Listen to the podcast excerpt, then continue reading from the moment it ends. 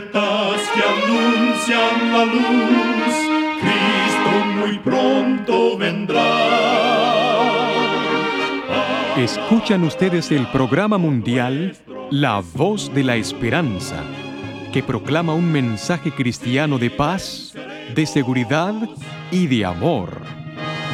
Cristo muy pronto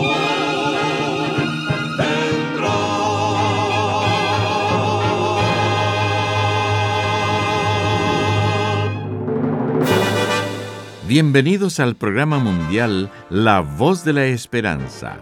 Estamos muy contentos de poder traerles el programa de hoy que con gusto hemos preparado. Agradecemos a nuestros oyentes las cartas de aprecio que nos escriben diariamente. Nos alegra leer lo que significa el programa para ustedes o para alguno de sus familiares. Muchísimas gracias por su apoyo a este subprograma dedicado a fortalecer nuestra fe en Jesús.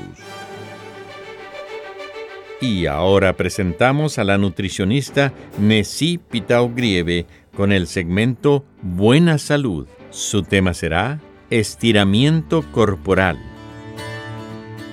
Haz un esfuerzo para estirar tus músculos a menudo. Llevar una vida sedentaria es dañino para tus huesos y músculos, no importa la edad que tengas. Así que hacer un buen estiramiento corporal es necesario. Lo aconsejable es estirar los músculos todos los días, independientemente de que se haya realizado ejercicio o no. Las posturas que se adquieren durante las horas de trabajo o los desplazamientos hacen que los músculos se debiliten por la falta de elasticidad. Un buen estiramiento activa la circulación de la sangre, aumenta la energía, calma la mente y te ayuda a aumentar la flexibilidad de tus músculos. Solo es necesario invertir 10 minutos diarios para realizar una rutina de estiramientos. Merece la pena recordar que los estiramientos no deben ser dolorosos en ningún momento.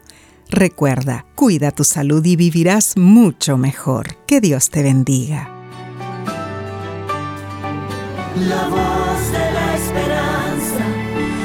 Grito del corazón alcanza herido y lo entrega a Dios. Y ahora con ustedes, la voz de la esperanza en labios del pastor Omar Grieve. Su tema será Poder Indispensable. Amados oyentes, el libro de los Hechos, capítulo 1 y versículo 8, nos dice lo siguiente.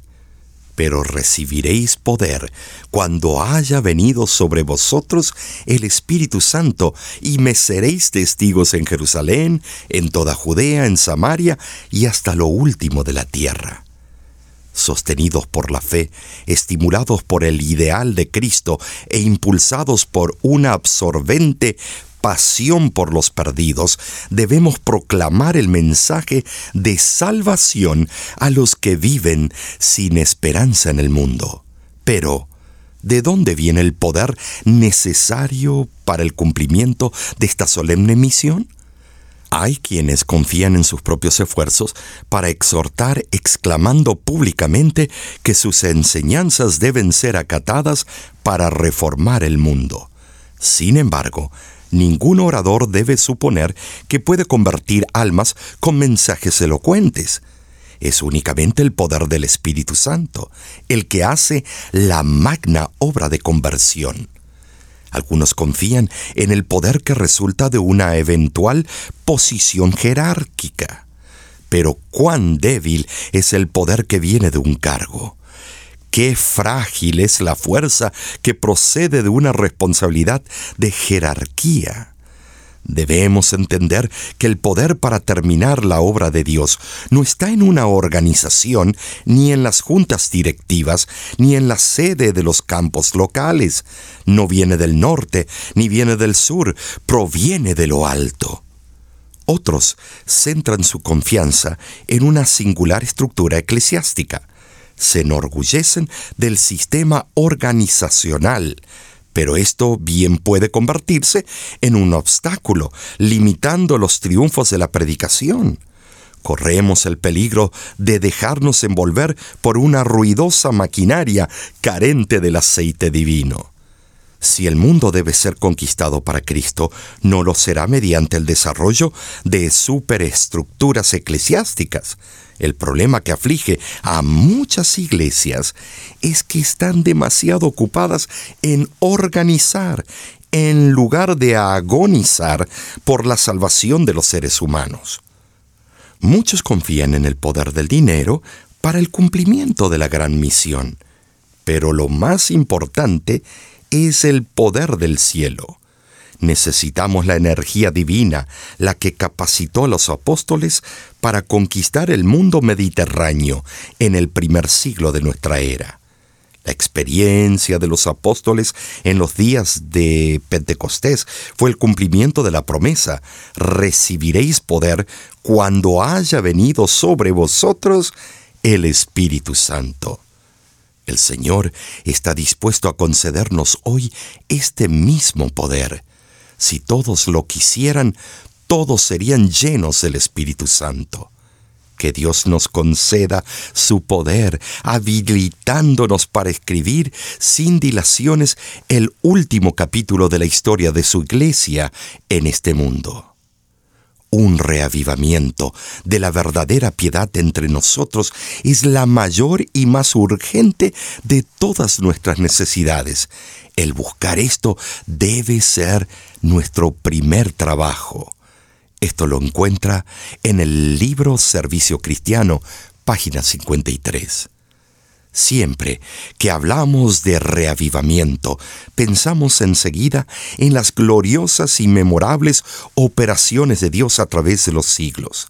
Se nos vienen a la memoria los nombres de Wesley, Baxter, Spurgeon, Moody, Miller, White, Bates y otros.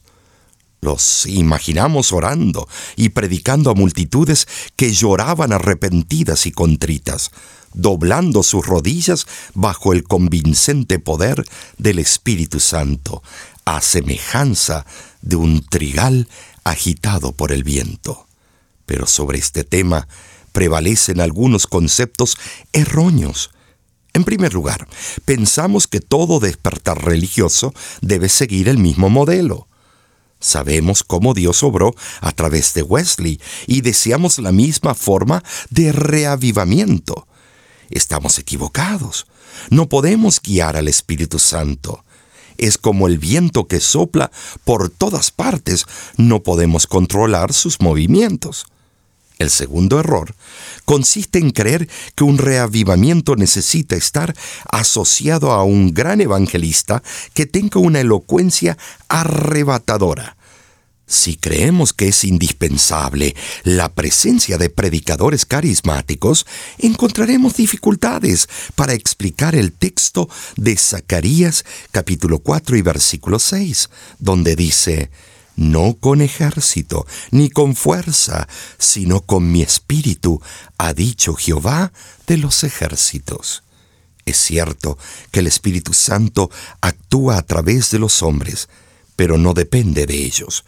En los reavivamientos auténticos no hay grandes predicadores, sino seres humanos quebrantados que andan con Dios.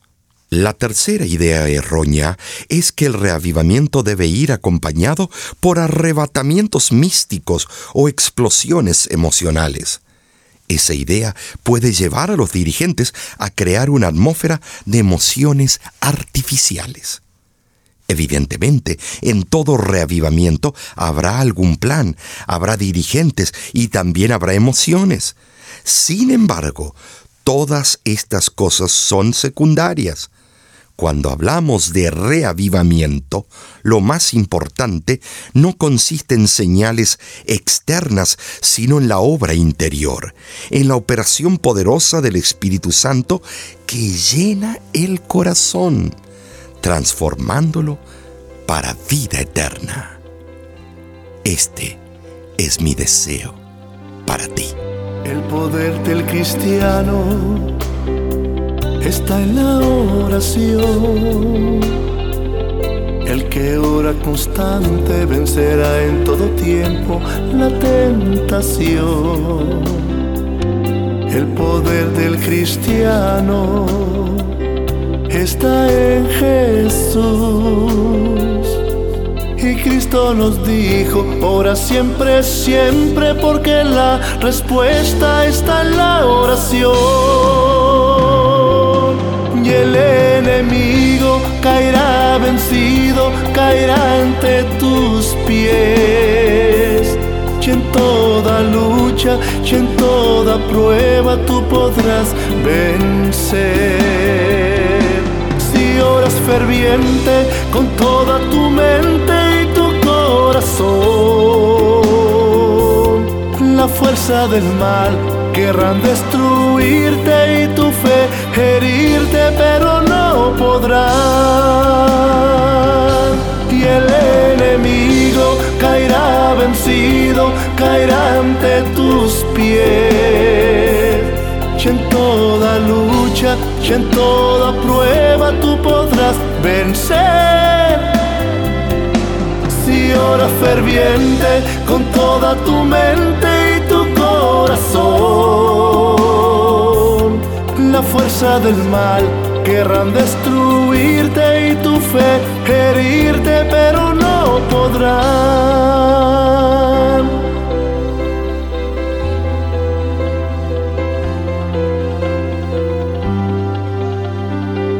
El poder del cristiano está en la oración.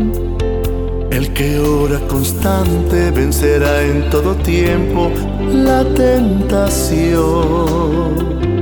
El poder del cristiano está en Jesús. Y Cristo nos dijo, ora siempre, siempre, porque la respuesta está en la oración el enemigo caerá vencido, caerá ante tus pies. Y en toda lucha, y en toda prueba tú podrás vencer. Si oras ferviente con toda tu mente y tu corazón, la fuerza del mal querrán destruirte y tu fe herirte, pero no podrán. La fuerza del mal querrán destruirte y tu fe herirte,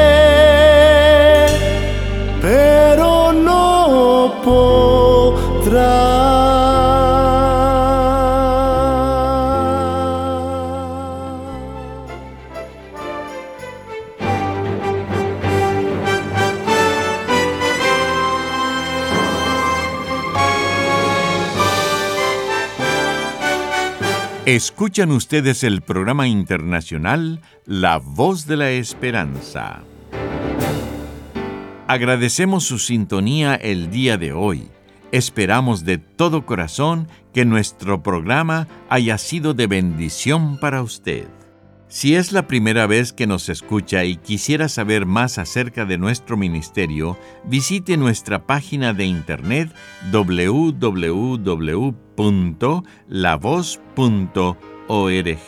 Allí podrá enterarse de nuestra misión y los diferentes proyectos en los que la voz de la esperanza está trabajando. Muchísimas gracias, amigo amiga oyente, por su atención. Dentro de una semana, por esta misma emisora y a la hora de hoy, volveremos con otro importante mensaje espiritual. Y ahora nos despedimos de nuestros oyentes diciendo a cada uno de ellos, Dios te bendiga y te guarde. Haga resplandecer Dios su rostro sobre ti y tenga de ti misericordia. Dios alce a ti su rostro y ponga en ti paz.